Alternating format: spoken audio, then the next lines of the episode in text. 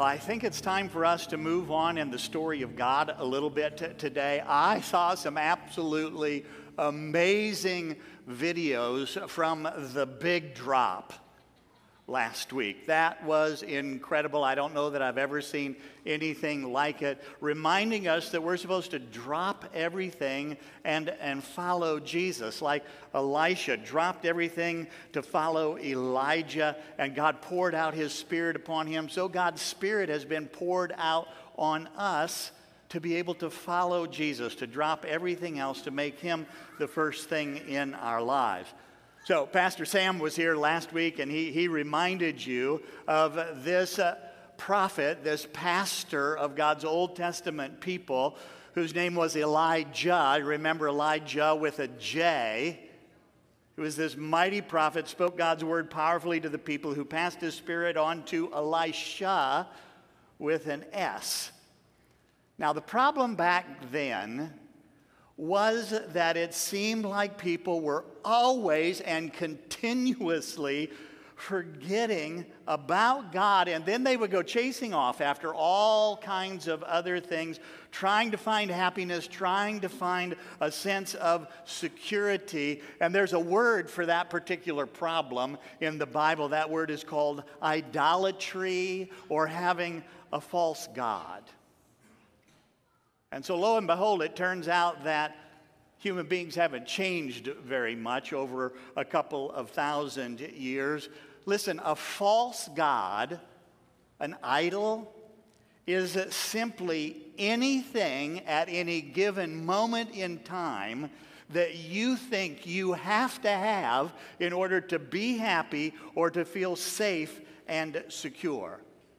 Let me say that again. A false God, an idol, is anything at any moment in time that you think you have to have besides God in order to feel happy or to feel safe and secure. So think about that for a minute. What might be something right now that you think you have to have to feel happy or to feel safe? Now, I've asked that question to lots of people over my 35 years of being a pastor, and almost always and forever, the number one answer is money. Money is always at the top of the list. Pastor, all I need to be happy and feel safe and secure is more money. How much money? Well, a little more.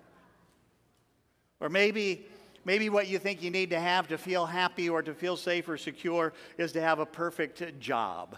Have that, have that job that satisfies all your needs, uses your talents, your skills, or your uh, ability. Or I thought with this particular group, maybe what you really need to be happy and feel safe and secure is to have 2.2 perfect children who behave all the time. That'd make you feel happy. That might make you feel safe and secure. Well, in, in our story for today, Elisha with an S, does some absolutely amazing things that show us that he truly does have the Spirit of God in him.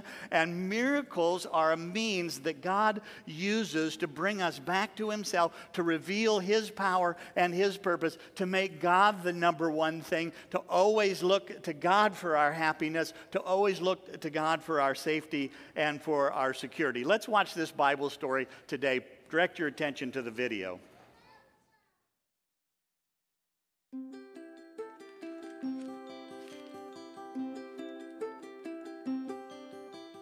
Elisha was a prophet to the people of Israel.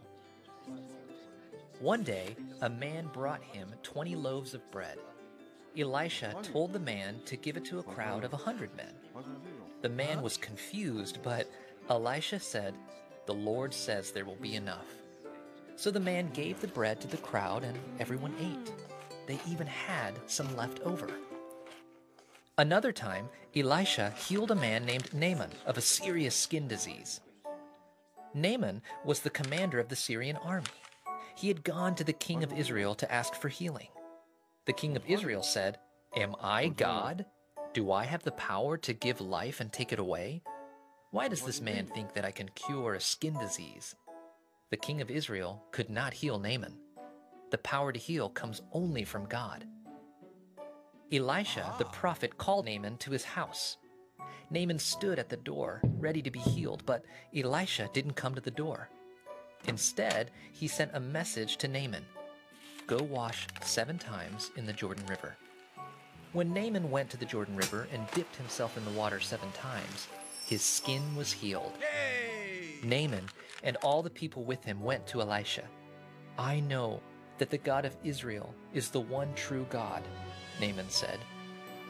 On another day, Elisha met with a group of prophets at the Jordan River. The prophets were cutting down trees by the river when an iron axe head fell into the water and sank. Elisha cut a stick and threw it into the water, and the iron floated back to the top. Elisha's miracles showed that he was a prophet of the one true God and that God's words were true. In a greater way, Jesus' miracles show that he is the true Son of God.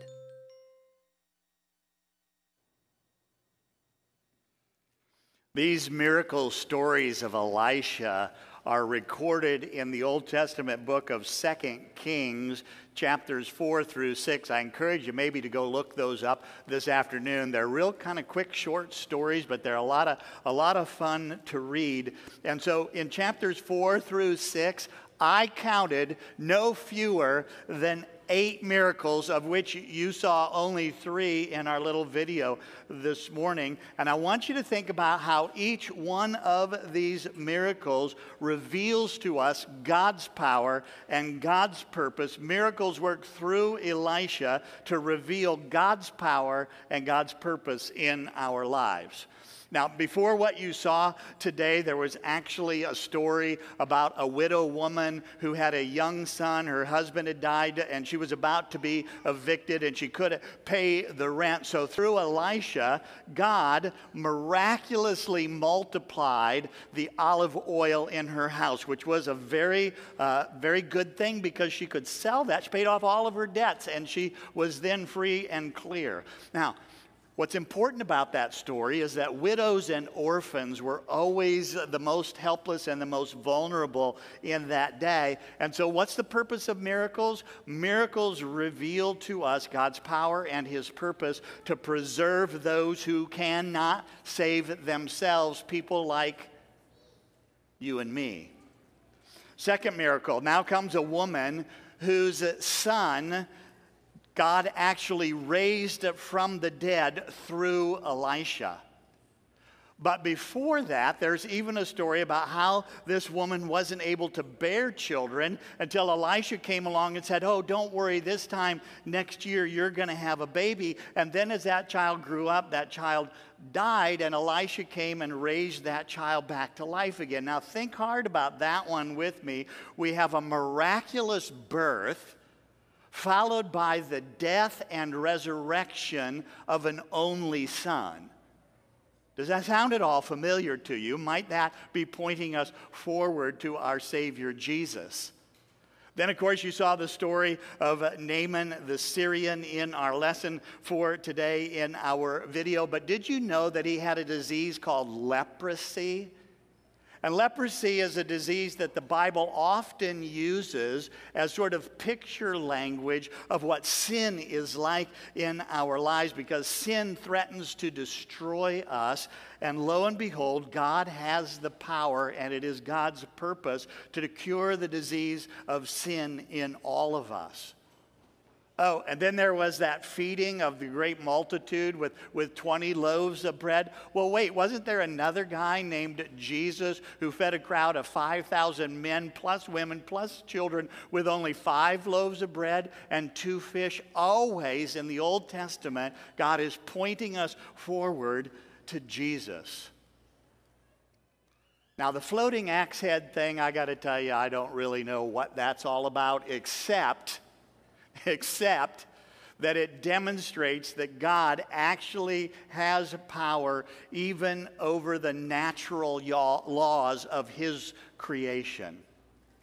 And then one of the coolest stories in 2 Kings chapter 46 that you didn't see in the video, there's this time when the king of Syria thinks that Elisha is the one who's causing his troops to fail. And so he sends his troop to surround the city where Elisha is, and he's going he's to kill him. And Elijah is all cool and calm, and his servant is crazy, wired, afraid that they're just about to die. And Elijah says, Why are you so afraid? And then he asks God to open the eyes of this servant. And the servant looks out and he sees chariots of fire and horses of fire surrounding the armies of Syria to protect Elisha. And then Elisha calls for the army of the Syrians to be struck blind. They're led to the king of Israel. King of Israel doesn't know what to do with them. Elisha says, Here's what you do with them feed them. God restored their sight and in his mercy sent them all back home again. I love miracle stories. I could sit and read miracle stories all day long. In fact, if you think about it just a little bit, our movies and the books that we like to read oftentimes are full of superheroes who have supernatural powers making things right that are wrong in this world. But the one thing that I would like for you to take away today that I'd really love for you to remember about God's miracles is this God's miracles are not so much about making supernatural things happen. Rather, if you stop and think about it, this broken mess of a world, the broken mess of our lives, you know, where we go chasing off after other gods for other things to give us happiness and security, this broken mess is actually subnatural. This broken mess of a world that we live in and the broken mess of our lives is subnatural. This is not the way that God intended for things to be when He created the world. And when we see a miracle, when we see God's miracles, we're actually seeing the only natural thing that can happen. God's miracles put the world right. Maybe sometimes even for only a moment, but it's God's miracles that give us little glimpses of what God will ultimately do when Jesus comes again at the end of time. He will make everything right permanently. So, one of the big questions we need to close on today is what do these miracles actually look like today? And I need you to trust and rest assured that God can and that He does do all kinds of incredible things every single day that we can't even begin to imagine. So I was trying to think about this, and, and the example that came to my mind was this I know that there are miracles given the way that I drove as a teenager. It is a miracle of God that I stand here before you today able to talk about Jesus. But ultimately, ultimately, the greatest miracle God ever did was to send Jesus into the world. Think now the all powerful creator of the universe becomes a little tiny, helpless baby so that he can grow up and live from infancy to adulthood the life that we were supposed to live, always, always, always trusting in God, not looking for his happiness or his security any place else. Now, Mr. Rod Jackson, who's the superintendent of St. Luke's Lutheran School, has coined the phrase every child is an unrepeatable miracle of God. Every child is an unrepeatable miracle of God. And guess what? That's true of every adult in this room, too by the miracle of our faith, worked by the Holy Spirit, poured out on us, we now, as followers of Jesus, seek to love God with all our heart, soul, mind, and strength, and to love one another even as Jesus loved us enough to die for one another. And when we live by that faith, people, little miracles start happening all around us little bits and pieces of the world put right again, when we forgive one another, when we show patience and kindness, when we help those who are the weakest and the most vulnerable in our midst. Go home with this today. You and I are God's living, breathing, walking, talking miracles to show the world His power and His purpose. Amen.